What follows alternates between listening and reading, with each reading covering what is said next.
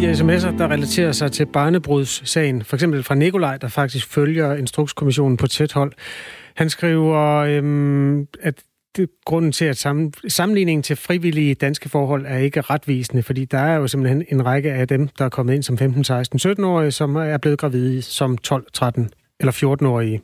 Og det er det, man skal forholde sig til, skriver Nikolaj, som vi også har været inde på.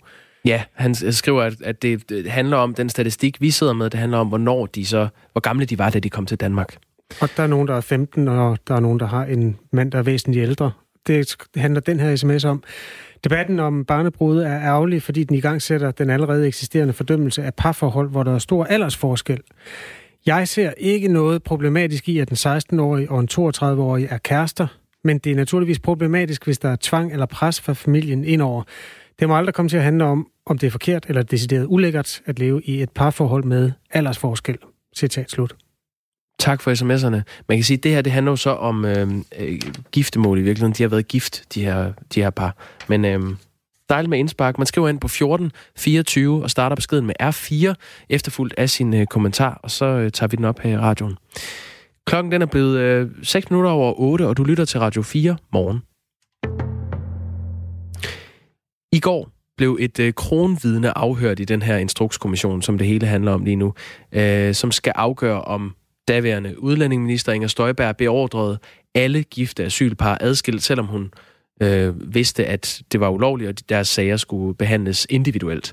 Det var øh, Lykke Sørensen, som var kronvidne. Hun var daværende chefjurist i Udlændingeministeriet, som blev afhørt i går. Og øh, Andrea Dragsdal, hun er journalist ved Zetland, og hun har fulgt den her sag i retten. Og tidligere på morgenen, der talte vi med hende og bad hende øh, forklare, hvorfor Lykke Sørensens forklaringer er så vigtige i, øh, i den her sag. Altså man skal måske lige starte med at sige, at hun jo ikke skal afgøre noget som helst. Altså hun er jo, som du sagde, et vidne. Øhm, men, men Lykke Sørensen, hun var ikke bare topembedsmand som afdelingschef. Hun var også, og derfor altså en af dem, der var aller tættest på ministeren. Hun er også ministeriets sådan juridiske hjerne, kan man sige. Og hun var i høj grad den, man rettede sig mod, når man havde sådan juridiske og retlige spørgsmål. Øh, den her øh, kommission har jo til opgave at undersøge det forløb om den pressemeddelelse, som Udlændinge- og Integrationsministeriet udsendte den 10. februar 2016. Øhm, og nu øh, dykker jeg lige lidt ned i den øh, som et, et, lidt fakta, øh, fordi det er mm. kompliceret stof. Øhm, ja. Den pressemeddelelse fra den 10. februar 2016, den slog klart fast, at og nu citerer jeg, fremadrettet kan ingen mindreårige asylansøgere bo sammen med en ægtefælle eller samlever. Og det betyder, at der ikke øh, vil blive taget hensyn til den enkelte sag, men at alle parerne, uanset om de havde børn eller ønskede at bo sammen, skulle adskilles, hvis den ene var under 18 år. Og den pressemeddelelse, som blev ophævet til en instruks til myndighederne, den var ulovlig. Øh, det har Folketingets ombudsmand tidligere fastslået. Den var ulovlig, fordi at den var kategorisk og undtagelsesfri, og det bryder med konventionerne, som Danmark er underlagt. Hvis den instruks derimod havde lagt op til, at hver enkelt sag skulle vurderes individuelt, så havde det ikke været ulovligt. Og spørgsmålet er så, om Inger Støjberg godt vidste, at hun udstedte en ulovlig instruks i den her pressemeddelelse. Øhm, I afhøringerne af den daværende chefjurist i Udlændingeministeriet, Lykke Sørensen, øhm, der spiller et bestemt notat en vigtig rolle. Øh, kan du ikke sige lidt om, hvad, hvad det er for et øh, notat? Jo, altså for det er faktisk øh, virkelig spændende med det her notat, for det er underskrevet, øh, godkendt af ministeren dagen før, at pressemeddelelsen bliver sendt ud. Og som du selv læste op, så pressemeddelelsen, der står der, at det er ingen øh, mindreårige, der må bo med deres myndige øh, partner. Der bliver ikke nævnt noget om undtagelser. Det var øh, det, det forbehold, som embedsmændene havde lagt ind, det tog ministeren selv ud. Hun ville ikke have det i pressemeddelelsen. Men dagen før pressemeddelelsen, altså den 9. februar, der godkender øh, Inger Støjberg et notat, som på mange måder nærmest er blevet i hvert fald en mulig redningskrans for hende. For det her notat, der står der helt klart, at der skal administreres med konkrete individuelle vurderinger og med hensyn til barnets tag, øh, som jo er også det, sagen handler om, altså vores internationale forpligtelser i forhold til konventionerne. Ikke? Og, øh, og det, som er øh, interessant i forhold til notatet, det er, at da Inger Støjberg selv blev afhørt, så blev hun ved med at sige, at det her notat, som vi altså ikke har hørt om før i de sidste fire år, med samråd og utallige interviews og virkelig meget debat om den her sag, det her notat, siger hun nu, det er helt, helt centralt. Og det siger hun, det er det, fordi hun ved at underskrive notatet dagen før pressemeddelelsen, så lægger hun en grundpræmis under hele, alt hvad hun siger herefter. Det er altså hendes forklaring. Så sådan lidt, øh, lidt firkantet sat op, at det hun siger, det er, at nærmest ligegyldigt hvad hun måtte sige politisk herefter, så har hun jo godkendt, at der skulle være individuelle vurderinger. Så selvom hun har en, øh, det har vi også hørt om i retten, en meget intens armlægning med sit embedsværk om, hvad man skal melde ud politisk og i pressemeddelelser, mm. så siger hun, jeg har jo godkendt, at det her notat. Og spørgsmålet er så, øh, ja, vi ved, at øh, pressemeddelelsen kom ud sidst, den kom ud dagen efter og blev sendt til Udlændingestyrelsen. Er, øh, er Lykke Sørensen her, det kronvidne, som blev afhørt i går, er hun enig i, at det notat, det frikender Inger Støjberg? Altså man kan sige, det er jo ikke Lykke Sørensens opgave at vurdere, hvad, hvad der kan frikende Støjberg, men det, som hun sagde, som er netop ret interessant i forhold til det her notat, det var, at hun har ikke nogen erindring om det her notat, som jo altså ellers virker som den store redningskrans. Lykke Sørensen sagde endda lidt udskudt, at hvis nu notatet var blevet sendt til Udlændingsstyrelsen, fordi sådan et notat, det bliver udarbejdet i ministeriet, men det er rettet til Udlændingsstyrelsen, for det er dem, der kommer til at stå for øh, kontakten til operatørerne og adskillelserne. Hun sagde, hvis det var blevet sendt til Udlændingsstyrelsen, hvis de havde fået den her besked, så havde vi nok ikke siddet her. Der er seks andre øh, personer foruden Inger Støjberg og Lykke Sørensen, som er blevet afhørt i den her kommission indtil nu. Øhm, Andrea Dragsdal, hvor, hvor troværdig virker øh, Inger Støjbergs øh, forklaring lige nu? Ja, altså det man kan sige, det er jo, at vi har hørt meget højtstående embedsmænd give deres indtryk af forløbet, og det stemmer på nogle ret væsentlige områder ikke særlig godt overens med Støjbergs udlægning. Vi har også fået fremlagt en del øh, interne mails, sådan nogle, som man jo normalt ellers ikke har adgang til, hvor Støjberg bliver refereret for at skulle have udbrudt. Den risiko tager jeg gerne, da hun for eksempel blev præsenteret for, at der var en meget stor risiko for brud på børnekonventionen. Samtidig så er der altså det her mærkelige om det her notat, fordi Støjberg siger, at det er helt, helt centralt. Vi har ikke hørt noget om det. Chefjuristen kan ikke huske det, og øh, Henrik Grunde, den tidligere direktør i Udlændingsstyrelsen, der er det også kommet frem, at han forlod øh, de møder, der var, med den opfattelse, at, øh, altså, at, at der ikke er blevet sagt noget om det her notat, at han skulle administrere ud fra pressemeddelelsen. Sådan sagde Andrea Dragsdal, som øh, er journalist ved Zetland og har fulgt den her sag i retten, og det sagde hun, da hun medvirkede i Radio 4 morgen tidligere på morgenen. Lad os lige tage to sms'er, som sætter punktum for den her.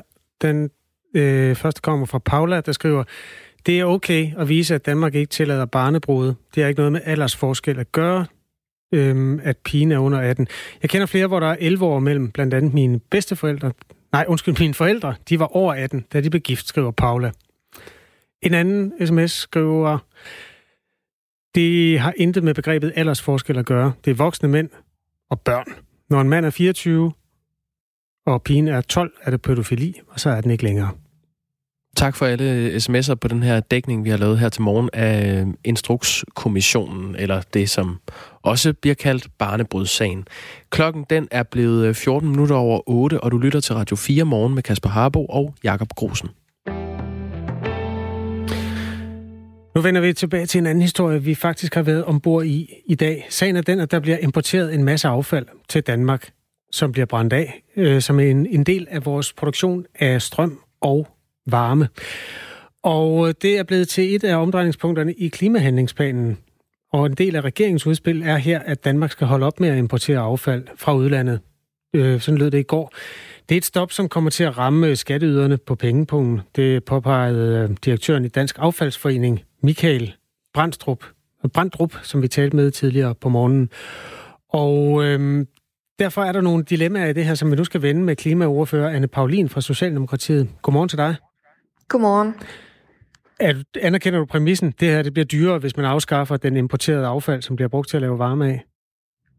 Nej, jeg har ikke øh, set noget belæg for, at øh, det, at vi kommer over og får nogle mere grønne varmekilder, end at brænde affald af, som jo kan i stedet genanvendes til andre formål, at det skulle øh, gøre, at varmeregningerne derude vil eksplodere. Det har jeg ikke set noget belæg for. Jeg kan lige rise et par af argumenterne op. En del af affaldet kommer fra Storbritannien, hvor man ikke er lige så god mm. til at omgås og sortere sit affald, som vi er her i Danmark. Og hvis det så ender med øh, ikke at blive brændt i danske varmeværker, men i stedet bliver derovre, så vil det blive gravet ned, eller blive en del af en losseplads eller et eller andet. Og så kan det godt være, at det klimaaftryk ikke er sådan på dansk jord i den forstand, men hvis man er en globalt tænkende person, som du sikkert også er, så vil man på den måde se en større klimabelastning. Vil du anerkende den del af det? Altså, jeg kan godt se den øh, teoretiske tanke om, at så skulle øh, hele verden bare sende deres øh, hvad hedder det, affald til Danmark, fordi at øh, så kunne vi brænde det af på den mest klimavenlige måde.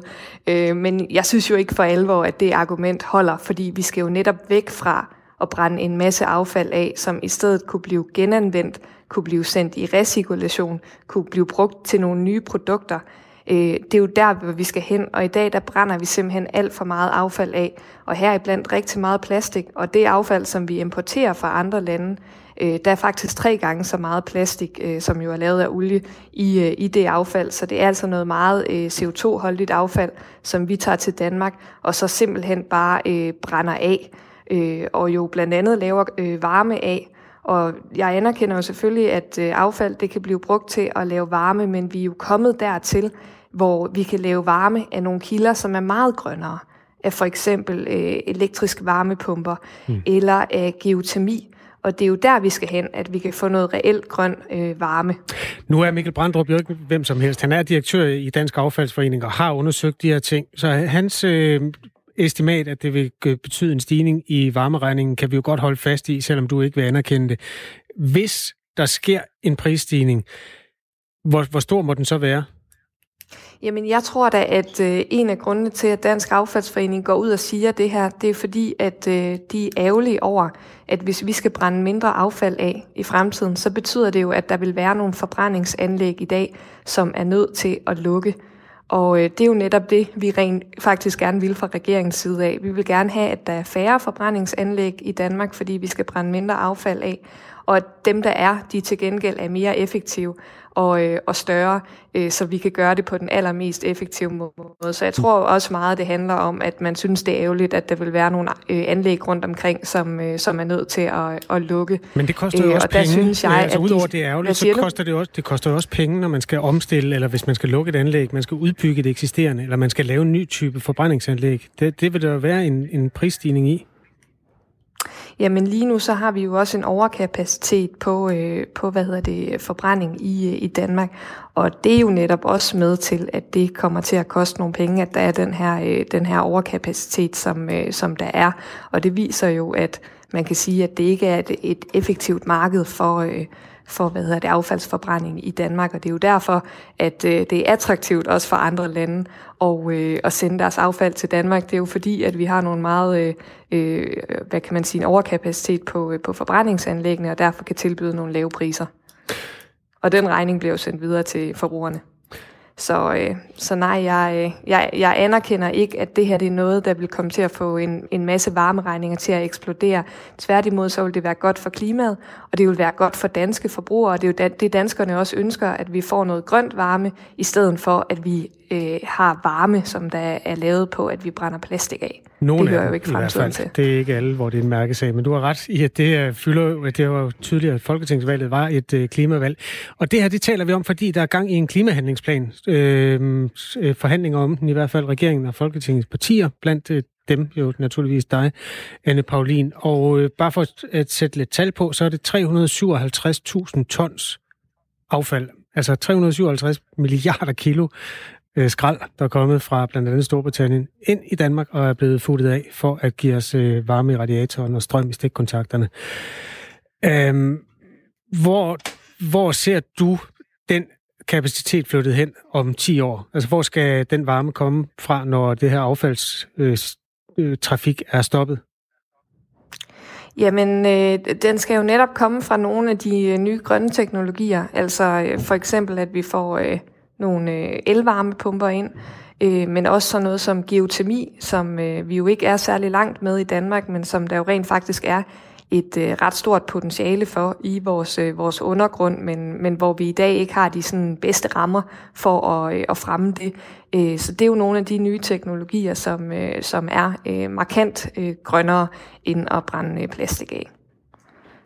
En sms øh, udefra, der står, hvad er alternativet? Uden import af affald har vi ikke nok selv, specielt ikke med ny sortering. Så er der kul, hvilket er værre end noget andet. Sidst er der jordvarme, hvilket kræver jordvarmeanlæg i et hidtil uset størrelse. Hvem betaler det ud over forbrugeren? Øh, jamen, altså, jeg, jeg er grundlæggende uenig i, at der ikke er noget alternativ til at, at brænde øh, affald af, og det var jo netop nogle af de teknologier, som jeg, jeg lige sagde, at vi, vi trods alt har. Øh, så det der med, at, at det er nødvendigt for forsyningssikkerheden, at vi skal brænde rigtig meget affald af, Øh, det kan godt være, at det har været et gangbart øh, argument øh, tidligere, øh, hvor at affaldsforbrænding ja, så har netop øh, kunne bruges i fjernvarmen og, og hjælpe til med, med forsyningssikkerheden der. Men, men der er vi altså kommet videre, og vi er jo der nu, hvor vi netop arbejder med at øh, også udnytte noget af den her grønne øh, vindenergi, solenergi, som vi har, for den ikke kun over i elektriciteten, men også over i, øh, i varmesektoren. Så øh, verden den forandrer sig, og øh, det, det gør jo i vores varmesektor jo også. Og så synes jeg jo også bare, det er helt vildt væsentligt at sige, at øh, vi skal da genanvende vores ressourcer så godt som overhovedet muligt. Vi skal få noget bedre ud af den der plastikaffald, end bare at brænde det af. Og øh, det er der så mange øh, spændende muligheder i, øh, som er godt for klimaet og som er godt for, øh, for den cirkulære økonomi. Således er altså udspillet fra Socialdemokratiet, som sidder og forhandler øh, klimahandlingsplan med de andre partier lige netop nu. Øh, klimaoverfører Anne Paulin, tak fordi du var med her i Radio 4 morgen. Selv tak. 8.22 er klokken blevet den her fredag. Og nu skal vi til en uh, historie, som uh, det er bare evigt fascinerende, sådan noget stof. Uh, historiebøgerne skal skrives om, Kasper. Ja, man har fundet en hidtil ukendt vikingeborg øh, på Falster, og øh, arkeologerne de mener faktisk, at den her vikingeborg det er den største af de borge, som man øh, indtil nu overhovedet har kendt i, øh, i Danmark fra vikingetiden. Det lyder som noget, du er meget optaget af. Jamen, jeg har altid været øh, lidt øh, arkeologi interesseret, lad os sige det sådan. Jeg var faktisk nede og dække den ringborg, der blev fundet i Køge for fire år siden. Og du siger det i bestemt form. Jeg anede ikke, at... Jeg, jeg... Ringborgen. ja. Den hedder Borgring. Gør den det? Eller bogring, ja. Jamen, nu har jeg aldrig. Jamen, det er fedt, Jacob. Øh, hvad, hvad betyder det så for nutidens øh, mennesker? Jamen, lad os da spørge Leif Blitt Lauritsen. Han er arkeolog fra Museum Lolland Falster, og skal være med til at forestå den her udgravning. Godmorgen. Godmorgen. Du synes vel også, det er fascinerende sådan noget? Ja, absolut. Ja. Det er jo derfor, jeg er, hvor jeg er, kan ja, man sige. Tænker, kan du ikke lige først mm. prøve at beskrive, hvor stor den her vikingeborg, man har fundet på Falster er? Øh, jo, altså det, der markerer den, er jo, at det ikke er en rund borg, ligesom som, som de øh, almindelige vikingborg, man kender. Den er mere øh, timeglasformet, øh, og øh, Øh, strækker sig egentlig fra nord til syd over 500 meter, og der hvor den er bredest er den omkring 200 meter, der hvor den er smallest er den midt på 100 meter. Og arealet, den, den, den her øh, består af, det er 78.000 kvadratmeter, eller cirka 40 fodboldbaner. Øh, og når vi nu tænker, at det er, det er den største hidtil erkendte borg, der har været i funktion i vikingetiden, så er det fordi, den ellers normalt største Akkersborg, der ligger op ved Aalborg, den har et areal på omkring 50.000 kvadratmeter. Den her er altså omkring de der 78.000 kvadratmeter. Ifølge øhm, middelaldereksperten og den øh, nu pensionerede museumsdirektør Niels Knud Lipgott, øh, som har udtalt ja. sig til TV2, så siger han, at, at den her borg, det er, det er et helt unikt fund, ikke bare i Danmark, men også øh, i hele verden faktisk. Han siger, vi har ikke set et lignende fund i hverken Danmark eller i udlandet. Det er et fascinerende sted, også fordi der er tale om et helt samlet anlæg, der ser rigtig godt bevaret ud i dag. Et meget, meget stort anlæg. Øhm, hvordan kan det egentlig være, Leif øh, Plitt Lauritsen, at man ikke har opdaget det her før nu? Jamen, altså det mærkelige det er, at man har, man har kendt til, at der har ligget et voldsted øh, på stedet. Man har bare lidt, lidt misforstået størrelsen, i hvert fald når man kigger på det som et middelaldervoldsted. Øh, der hedder det nemlig Trygge Slot, øh, og man har gået og kigget efter et lille bitte øh, forhøjning på en mark, og i håb om at finde den her øh, overpløjede og ødelagte voldsted. Men den her mark, man går på og, og har kigget, det har simpelthen været en del af hele den store borg. Øh, og, og man har øh, ikke ligesom været oppe i helikopteren og kigget ned over og sige, hvor, hvor kan det her starte, og hvor kan det ende? Øh, så den har simpelthen været så stor, og det populært sagt, at man ikke har set den.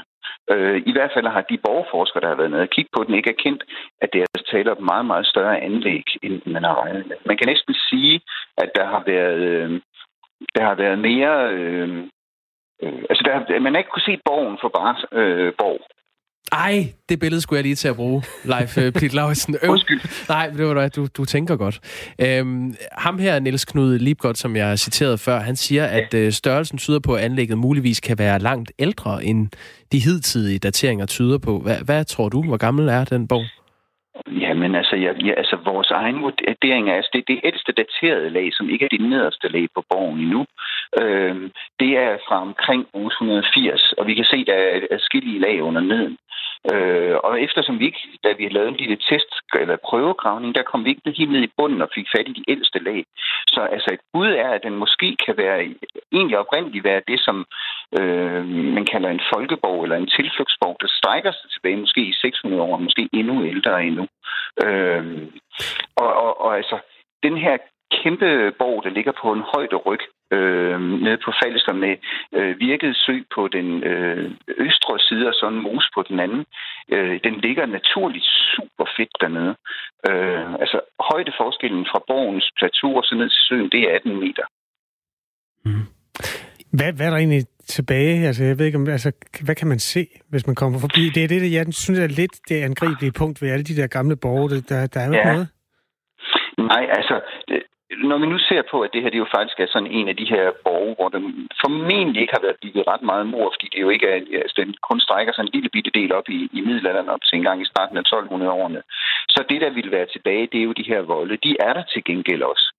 Øh, især altså, tydeligt, Ja, øh, okay. især tydeligt ser man det i den nordre ende, hvor hvis man, man står på, på P-pladsen til golfbanen og kigger mod syd, så rejser der sig en 6-8 meter høj vold, der ligesom afskærer øh, søen, øh, eller området mellem søen og den mose, der ligger øh, der. Så, så det er altså et betydeligt jordværk, man kan se, hvis man tager ned og kigger på det. Det er jo der, du taber ind i min øh, fascination af det her stof, uh, Leif Pitt Lauritsen. Du beskriver, der er en golfbane. Altså, det er jo det. Ja. Vi, vi, render rundt og spiller golf, vi aner ikke, hvad der har ligget der dengang. Det synes jeg, der er spændende. Altså, I, ja. jeg, jeg har fået at vide, at I, I lavede en prøvegravning i 2016, og nu skal I så i gang med en mere sådan uh, dybdegående udgravning. Men vil det sige, ja. at I har vidst, at den lå der siden 2016? Ja, det har vi sådan set. Øh, dateringerne og sådan noget er kommet ind i løbet af, af 16 og 17. Øh, og så er vi jo gået og tykket lidt på at finde ud af, hvordan, hvordan, hvordan skulle vi gribe den her sag her an. Øh, det er jo ikke sådan, at alle ting de modnes lige hurtigt, kan man sige. Og, øh, og, og det er så først nu, vi faktisk har fået mulighed for sammen med Aarhus Universitet øh, at lave en, øh, en, en prøvegravning eller en større gravning dernede, en uddannelsesgravning sammen med nogle helt unge arkeologer. Nu skal du selv ud og grave. Øh, hvad hvad mm. håber du at finde? Altså, altså, det, det fedeste kunne jo være at finde nogle konkrete spor ud over de her tykke brandlag, de har på kamp. Altså, øh, sådan lidt, lidt, lidt blomsten kunne det være fedt at finde død kriger, ikke? Men, men, men, Øh, Øh, men, men ellers, du ved, altså nogle gode daterende fund har vi brug for, øh, og gerne nogle, nogle spændende genstande, som kan fortælle nogle, nogle vilde historier om, hvad brugen har været af det her. Vi ved jo fra Saxo, at det er jo det sted, man søger tilflugt, når de umådeligt store vendiske, altså de her venter, der er et folkestamme, øh, der lever på nordkysten af Tyskland og Polen, i, i, altså både i vikingetid og tidlig middelalder, når de hervede Danmark, så kunne de simpelthen ikke erobre borgen her. Øh, så, så, så der må være nogle spor af nogle drabelige kampe, og det kunne jo være fedt, hvis man kunne finde noget, man virkelig kunne sige, se her, det her det er vendiske pile, der er blevet skudt af, eller her ligger en afhugget hånd, eller et eller andet. En stor, en stor kanon af guld. Hvis du får sådan ja. en, så ringer du lige til os. Eller bare en afhugget hånd. Det er også fint. Ja, det er okay. Det er en aftale. Leif Blitt Lauritsen, arkeolog ved øh, Museum London Falster. Rigtig god fornøjelse med det der. Det lyder spændende. Tak skal du have, og I er velkomne. Tak for hej. det. Tak for hej, det. Hej. Jamen, det er fedt at se den side af dig. Altså, der kom helt lys i dine gamle øjne, da du begyndte at tale om de øh, potteskår der. Jeg synes, nu kan jeg for alvor mærke, at det er fredag. Ja. Øh, den ved Køge, kan du, du har lige 30 sekunder til at rise op for folk, der ikke var til stede for fire år siden, da den dukkede op, Ringborgen der. Jamen, øh, det var lidt det samme, som du beskrev før, øh, at man kommer ud til en, øh, det var en pløjemark, der lå lige ved øh, motorvejen øh, ved Køge, og der, der var ikke meget at se på det tidspunkt, men øh, så besøgte jeg den året efter, eller to år efter, og der havde de fået gravet meget ud. Det var sådan en ringborg, altså en rund øh, ring. Og så kan du se noget jord, der træ. lå i en ring. Ja, og lidt gammelt øh, træværk og halvøj, og så har de jo lavet tegninger over, hvordan det har set ud, og man kunne forestille sig landskabet omkring, og vikingeskibene, der sejlede ind i bugten. Og... Kasper, get For- in the match. Ja, man kan godt mærke, at man skal have en livlig fantasi. Øhm, klokken er halv ni.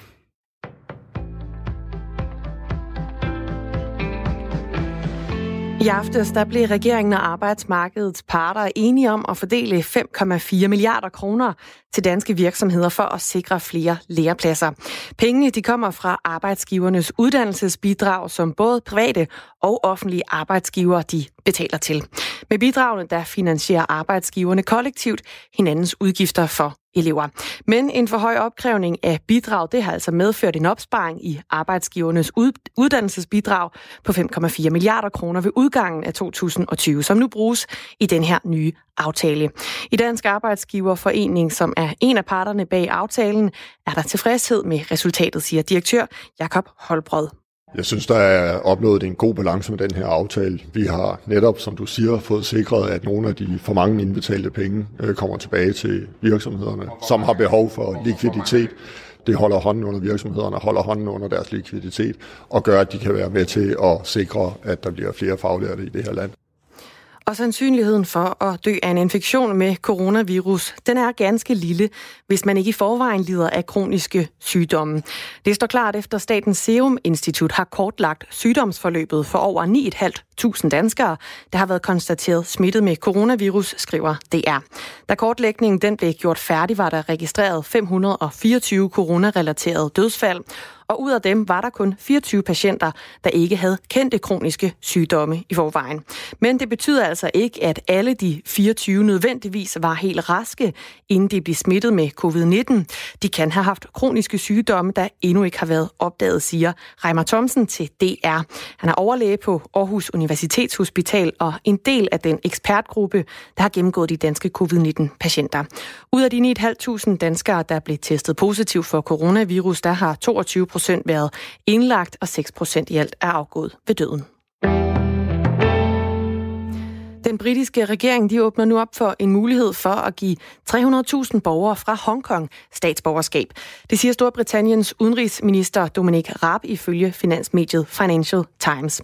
Raab har lovet at forlænge visa for personer med britisk nationalt oversøgspas, pas, som mange af Hongkongs borgere har, og hjælpe dem på vej mod britisk statsborgerskab. Tilbuddet det står ved magt ind til, at Kina de trækker planerne om at indføre en national sikkerhedslov i Hongkong tilbage. Loven den tilsidesætter Hongkongs egen lovgivende forsamling, når det gælder handlinger, som anses for at være en fare mod den nationale sikkerhed og som udfordrer statens magt. Loven den er blevet godkendt efter, at pro-demokratiske demonstranter i månedsvis har protesteret mod et indskrænket demokrati i Hongkong. Og AGF de bliver hyldet verden over for klubbens brug af en videovæg med fans på Sears Park i Superliga-kampen i går mod Randers. Den spanske avis Marca kalder ideen for et banebrydende initiativ. Amerikanske medier som Business Insider, Fox Sport og Yahoo Sport de har beskrevet 1-1-kampen og stillet spørgsmålet om AGF har fundet løsningen på sport uden fans. Superligaen begyndte igen uden tilskuere med gårdsdagens kamp, efter at have været sat på pause på grund af coronakrisen siden marts måned. AGF de har indgået en aftale med videoplatformen Zoom og lavet en 40 meter lang videovæg, der viser op mod 200 fans, som sidder hjemmefra og hæpper med. Jeg Yahoo Sport de skriver, at det er et 12-tal for kreativitet og en forløber for, hvad der er i vente. Vi skal omkring en vejrudsigt fra DMI her til slut. De melder om tørt og overvejende solrigt vejr, men især i eftermiddag kan der en overgang komme flere skyer, især i den østlige del af landet. Temperaturerne de lander mellem 15 og 20 graders varme ved kyster med pålandsvind en smule køligere.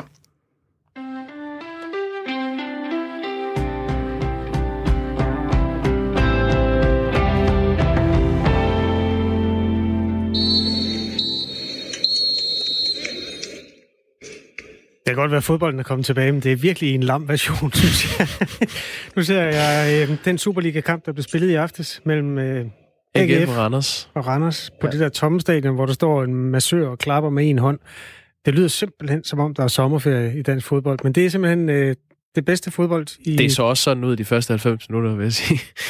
øhm, ja, det er sådan, man oplever fodbold nu. Det er banebrydende. Det banebrydende var, at man havde øh, lavet oplevelsen til en form for Teams-møde, altså på et øh, elektronisk... Øh, altså, fordi man ikke kan samle tilskuere på lægterne, så samler man dem øh, digitalt i stedet for. Jakob Grosen, du var der. Ja, tak. Fortæl om det. Øh, jamen, det er den videotjeneste, der hedder Zoom, som øh, AGF har fået den øh, brillante idé at samarbejde med. Øh, og så det tænkte jeg, det skulle jeg opleve. Så jeg var inde i forvejen, altså for uger siden, da de meldte ud, at det her det vil ske, og øh, booke en gratis billet til det, der hedder stemningsafsnittet. Og det betyder så, at man står sammen med dem, der normalt vil stå øh, ved fanklubben. Altså stod du op? Det kan jeg love dig for, at jeg ikke gjorde, og det var også lidt af det, der var lidt... Altså, jeg synes, den går på to ben, den her oplevelse. en, et ben er, øh, hvordan det føles, når man øh, selv sidder og, og filmer sig selv, og, og kan høre... Jeg tror, på nogle tidspunkter var der 200 andre fans, på linjen, som alle har åben mikrofon.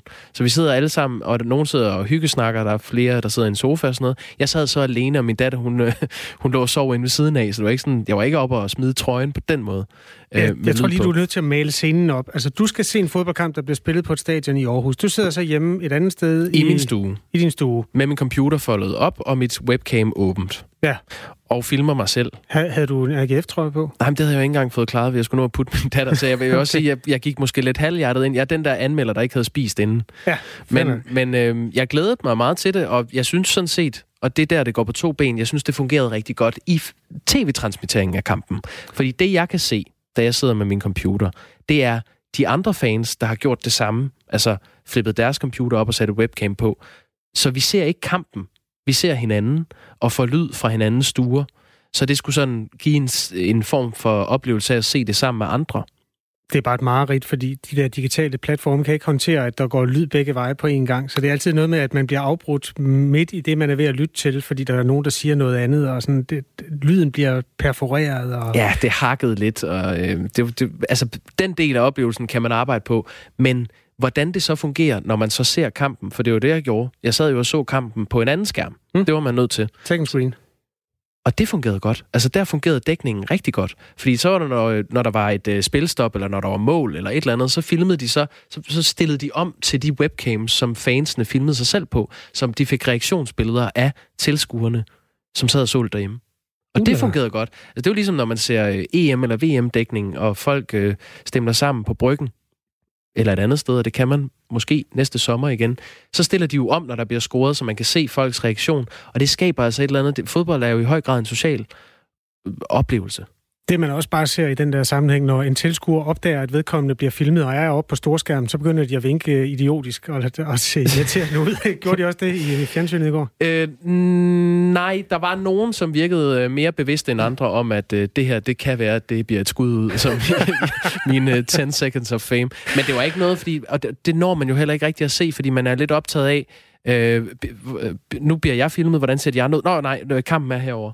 Så jeg, på et tidspunkt så fokuserede jeg bare på, nu sidder jeg bare og ser kampen. Okay. Så jeg har ikke været den mest... Øh, det var ikke mig, de hævde ind i uh, live-dækningen, lad os sige det sådan. Okay, men Superligaen er skudt i gang. I dag spiller Silkeborg og Nordsjælland. I overmorgen der er det Esbjerg mod Aalborg, og så er der en runde igen på mandag. Der skal AGF uh, spille igen. Men det er kun AGF, der har taget det der uh, initiativ, ikke? Eller gør de andre klubber noget lignende? Øh, nej, der har været snak om, at nogle klubber vil lave sådan noget drive-in, hvor man så kan køre i sin bil op til stadion og se det på storskærm. Okay. Øhm, jeg synes, det er, det er godt tænkt, og det, var, øh, det skal nok blive fedt. Men der er nogen, der glæder sig til at komme på stadion. Det tror jeg, alle gør. Fik du en pøls? Nej, jeg tog noget skirt. Klokken den er 21 minutter i 9. Nu skal vi vende os mod en anden konsekvens af coronaen, eller i virkeligheden diskussionerne om, hvor store konsekvenser coronaen har. Samfundet er jo blevet åbnet mere, og der er stadig ikke nogen galopperende smittetal. Det er lidt underligt, når vi igen og igen har hørt, at jo flere mennesker, der bliver lukket ud tæt på hinanden, desto mere vil smitten spredes. En anden, der har undret sig over det, er forsker i smittepsykologi Michael Bank-Petersen, som vi skal tale med nu. Godmorgen. Godmorgen. Det her, det har du over for Danmarks Radio kaldt for elefanten i rummet. Nu må du lige forklare, hvad det er for en elefant. Jamen det, det er et udtryk for, at øh, der er, er noget, som man sundhedsforskningsmæssigt ikke forstår, men som man ikke øh, taler så meget om i den, i den offentlige øh, debat.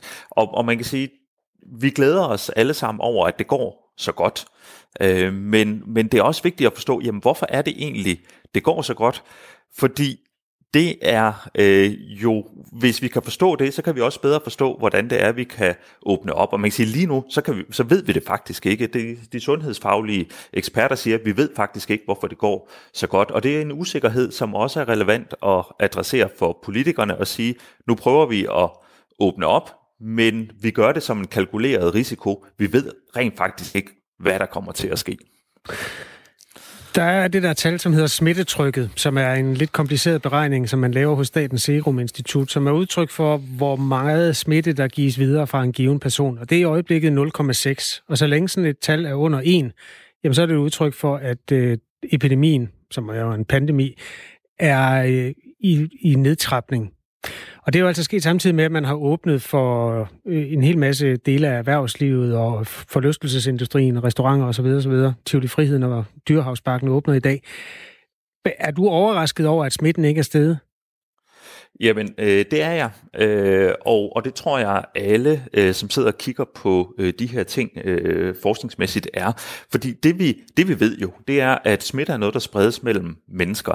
Øh, og der er masser af indikatorer, der tyder på, at vi nu begynder at bevæge os mere rundt øh, med hinanden. Der er øh, data fra mobiltelefoner, der viser, at vi bevæger os næsten lige så meget rundt nu, som vi gjorde før øh, nedlukningen. Vi kan også se det øh, i nogle af de data, som vi indsamler, øh, hvor vi kan se, at folk har mere kontakt øh, med andre, ikke mindst kollegaer eksempelvis. Vi kan også se, at, at folk de holder fast i, i hygiejnerådene, så det kan jo være, at det er det her med, at vi fortsætter med at vaske hænder, der gør, at vi kan holde øh, det hele i have. Men man kan sige, i bund og grund, det at smittetrykket ikke stiger, samtidig med, at vi åbner op. Det går imod de, de grundlæggende modeller, vi har for øh, at forstå, hvordan en epidemi forløber sig.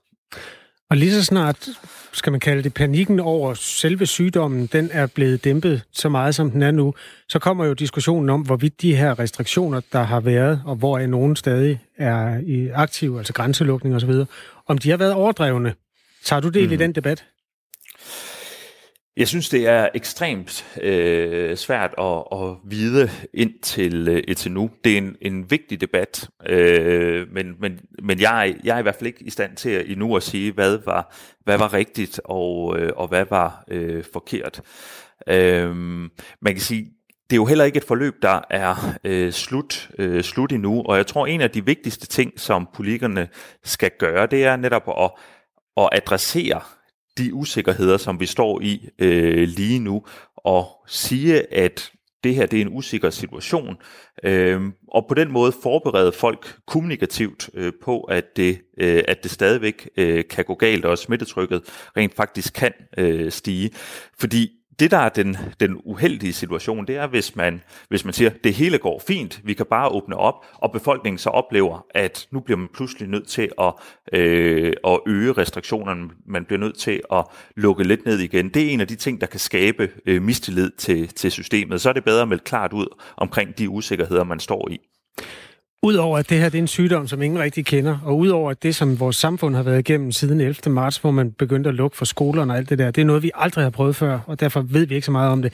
Så har der også været en kæmpe pædagogisk øvelse i det, altså at lære en befolkning at opføre sig anderledes. Hvordan synes du, den opgave er lykkedes? Ja, man kan jo i hvert fald øh, man kan sige, at, øh, at der er god grund til at have tillid til den danske øh, befolkning, fordi danskerne har i meget, meget høj grad øh, fulgt øh, de sundhedsråd, som, øh, som regeringen har, har øh, øh, stukket ud. Så på den måde så har øh, samspillet mellem befolkning og myndigheder har været rigtig, rigtig effektivt her i, øh, i Danmark. Øhm, og, og, og det skal det jo gerne blive ved med at, øh, at være. Mm. Øhm, og, og det er en af de ting, som, som jeg øh, hejser flaget i forhold til at sige, vi kan sådan set godt fortælle øh, befolkningen om de usikkerheder, som myndighederne står med, for det kan de sagtens øh, håndtere derude. I andre lande, for eksempel USA, der kommer der også videoer ud af egne, hvor tilliden til, eller tiltroen til myndighederne, den er mindre. Og der er jo nogen, der holder kæmpe abefester og hænger rundt om halsen på hinanden, og altså opfører sig fuldstændig ligesom man altid har gjort. Det er særligt sådan steder, hvor alkohol er, er udbredt. Betyder det noget, tror du, for øh, hvad skal man sige, tilliden til myndighederne, at, man, at der ikke er sådan en spredning af, af festlig stemning på sociale medier øh, i øjeblikket? Om du, du tænker på om om selve det at at vi ikke har de samme billeder i i Danmark om det øh, om om om det ligesom støtter op øh, om, om tilliden til myndighederne? Jamen det, jeg virkelig spørger om, det er, hvis nu der begynder at komme sådan en masse studenterkørselsvideoer ud på sociale medier, hvor man ser, at øh, livet er, som det plejer at være. Unge mennesker, med, der hænger hinanden om halsen, folk, der snæver, folk, der øh, spiller beerpong og har bordtennisbolde i munden og drikker sig fulde, og altså, om, om det vil rykke ved den psykologiske, det psykologiske jerngreb, som myndighederne har haft at sige nu, hvor vi faktisk har lært at opføre os ordentligt. Jeg tror, det der er det aller, aller vigtigste for, for myndighederne, det er, ikke, det er ikke nødvendigvis det om, om der er nogle befolkningsgrupper, der får lov til at skære lidt ud, eller øh, skære lidt ud. Det er om, om folk har en meget, meget klar forståelse af, hvorfor er der nogle ting, der er tilladte, og hvorfor der er andre ting, der ikke er tilladte. Vi, vi har lavet en masse undersøgelser, som har prøvet at forstå, jamen, hvorfor er det, øh, at folk har fulgt øh, de, her, øh, de her retningslinjer. Og der kan vi se, at det vigtigste, det er faktisk ikke, om man tror, andre følger dem.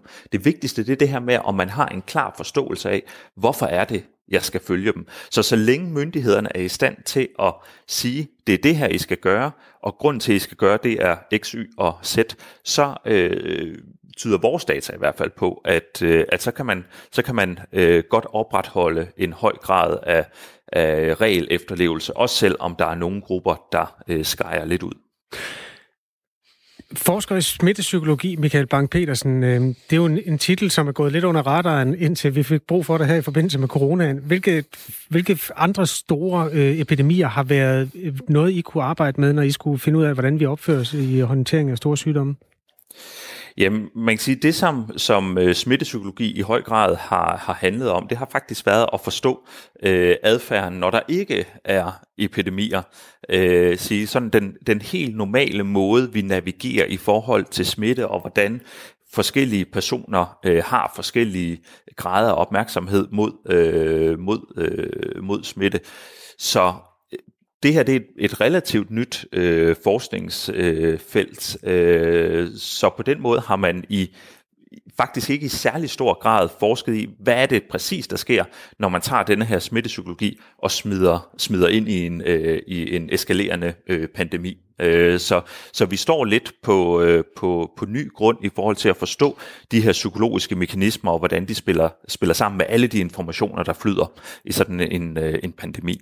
Lige øh, helt kort, øh, Michael Bang. Øh, har du været sådan en krammefyr tidligere? Øh, jeg jeg øh, har godt kunne øh, give og modtage et, øh, et godt kram, ja. Men jeg ved ikke, fordi det, det er bare for, nu taler jeg for egen regning. Jeg synes nogle gange, at øh, jeg er råd ind i nogle kram, hvor jeg har tænkt sådan, ah, var det også nødvendigt? Og det, øh, det har, har, er vi jo blevet reddet for nu øh, med den her øh, pandemi. Øhm, er det noget, du kommer til at vende tilbage til at give, øh, give folk kram, som du ikke er, altså, bor med, hvad det vil sige? Man, man kan sige i hvert fald, det, det, som vi ved fra, øh, fra forskningen i smittepsykologi, det er, at når man har sådan en øget opmærksomhed på smitte, jamen så helt instinktivt føler man ubehag ved at komme for tæt på andre mennesker. Så hvis, hvis øh, denne her bekymring for smitte sætter sig i vores øh, kroppe, og, og må ikke den gør det i en eller anden øh, udstrækning, jamen så, øh, så tror jeg, at, øh, at, at krammet det er øh, lidt på, øh, på tilbagetog. Lød det fra Michael Bang-Petersen. Tak fordi du var med her. Velkommen.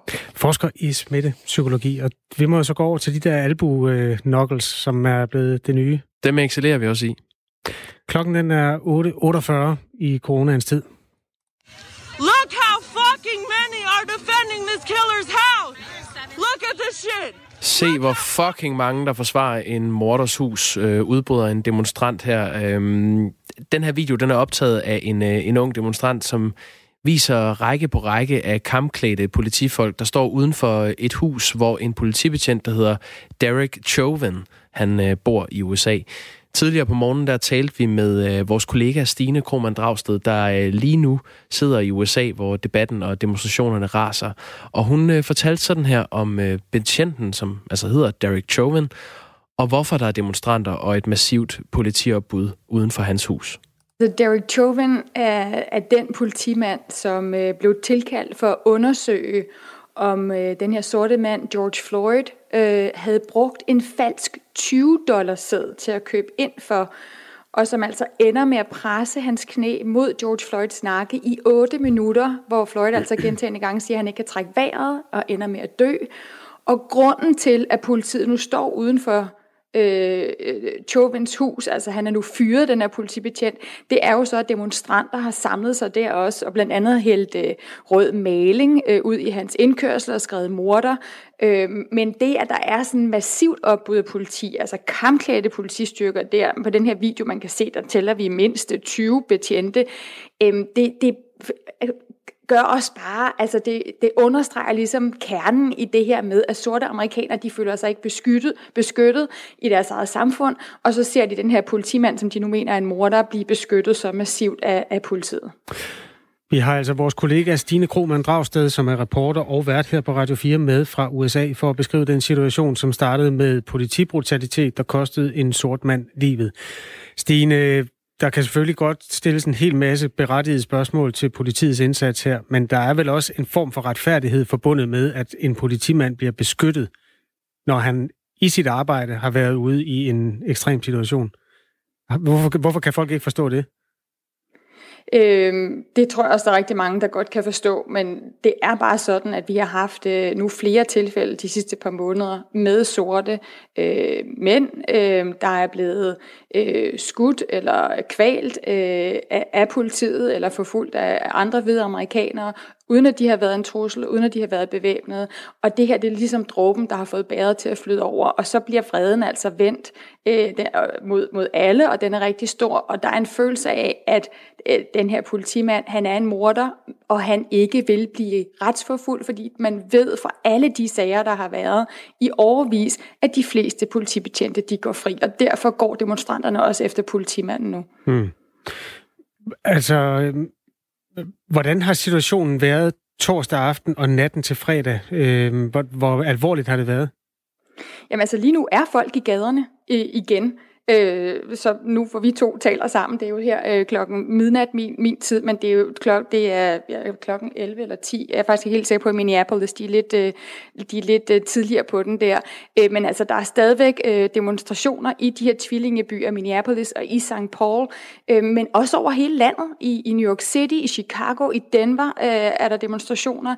Og vi har set den her blanding igen øh, her i, i dag og i aften, øh, i nat, øh, vores tid, at de her, der har været fredelige demonstrationer med, med slagord som no justice, no peace og prosecute the police, altså ingen retfærdighed, ingen fred og retsforfølge politiet. Hmm. Og så har der været en fortsættelse af de her optøjer. Øh, I Minneapolis er der igen biler, butikker, der er blevet smadret, sat i brand. Og her til aften der er der faktisk en gruppe demonstranter, der øh, er brudt igennem til en lokal politistation i Minneapolis og har smadret vinduer der og smidt fyrværkeri ind, og regeringsbygninger er også blevet evakueret. For det første kan jeg lige oplyse om, klokken den er 23.11 i Minneapolis. Det er altså ja, den, så de er en time, øh, ja. Ja, øh, efter, ja. efter dig. Øh, Minneapolis borgmester har meddelt, at han vil retsforfølge politibetjenten, der kvalte George Floyd. Præsident Trump siger, at han er vred og lover retfærdighed, og så er der USA's øh, justitsministerium og FBI, som har indledt undersøgelser. Er, er, der, er der sådan nogen rød tråd i det, der sker politisk i forhold til de her uroligheder lige nu? Øh, Ja, altså det, det, der sker, det er det, vi har set så mange gange før.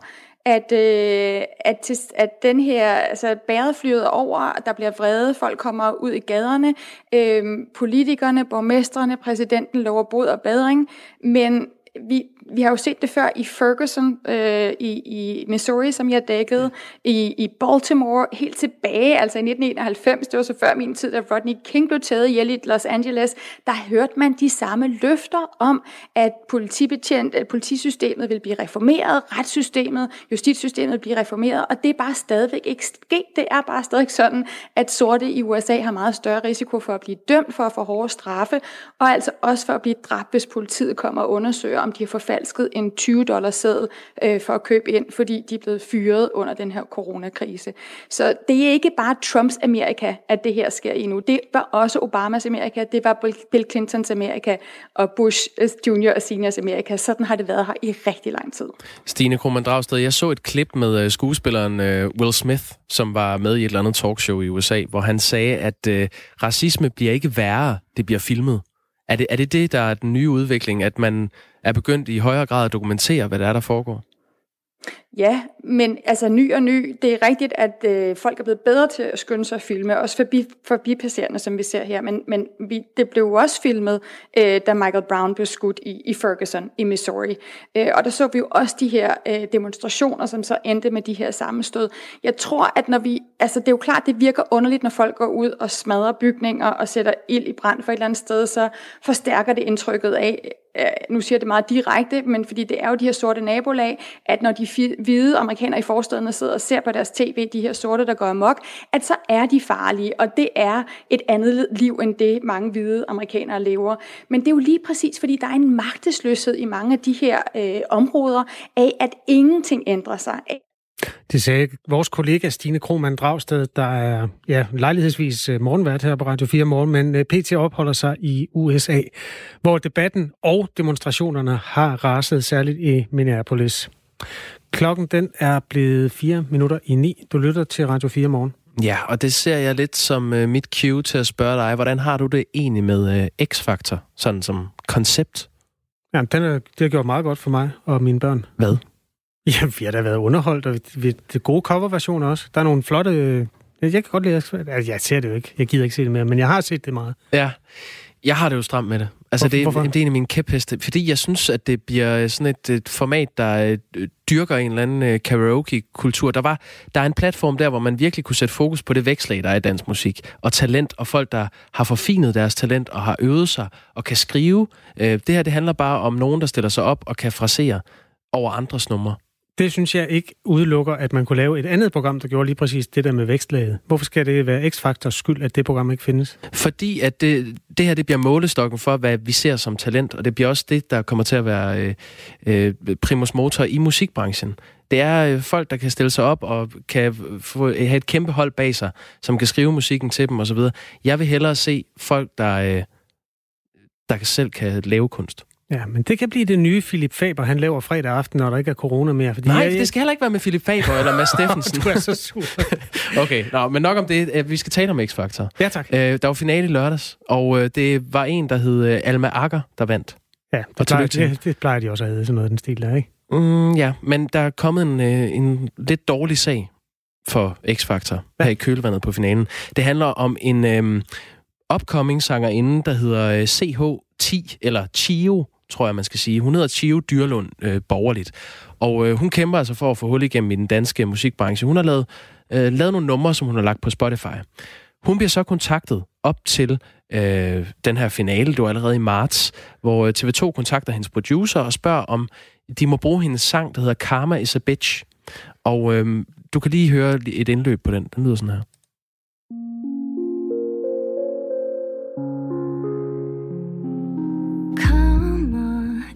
Is a bitch. You should go and stitch your mouth together. Ja, lækkert. Ja, det er egentlig meget fedt. Øhm, det, der så er sket, er, at øh, de spørger, om de må bruge øh, den her sang, om deres øh, finalist, som er Thomas Blackmans øh, deltager, Mathilde Café, om hun må øh, synge den her sang til liveshowet, mm. som, øh, sådan, som en coverversion, og det siger hun ja til. Men så ser hun så det her finale show i lørdags, og så bliver hun øh, det sted rasende. Øhm, fordi at de efterfølgende har udgivet den i den her udgave.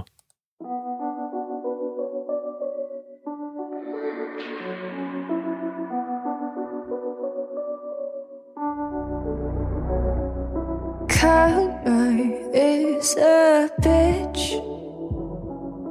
You should go and stitch your mouth together. Det lyder også meget fedt, ikke? Men det er jo bare øh, den samme sang, som Mathilde Cafe nu har fået udgivet i sit eget navn som sin vinger- vindersingle. Øhm, og det er hun altså ikke blevet spurgt om, hende her Chio Dyrlund. Ah, det er teori. Det er simpelthen teori ved højlys dag, siger hun. Øhm, der er åbenbart ikke noget galt i det. Øh, Koda, som øh, er sådan en organisation, der kæmper for musikers øh, rettigheder, siger, at der er ikke noget juridisk galt i det her. Øhm, men de kan da godt se, at det måske er lidt dårlig stil. Og det siger TV2 også selv, at de skulle måske have spurgt lidt mere tydeligt, om de måtte øh, bruge den her sang som øh, Mathilde Cafés sang. Nå, jamen hvis du ikke havde det X-Factor øh, før, så gør du det åbenbart nu. Ja, jeg synes, det er noget værre. Janus, han skriver, jeg savner DM i rock i stedet for X-Factor. Hørt! Kan du huske den? Janus. Ja. Stærk øh, talentkonkurrence. Der var jo Disney Missy Lizzy, og øh, hvad hed de alle sammen? Cashmere, og øh, ja, det var fedt. Ja. Det var rigtig, rigtig godt.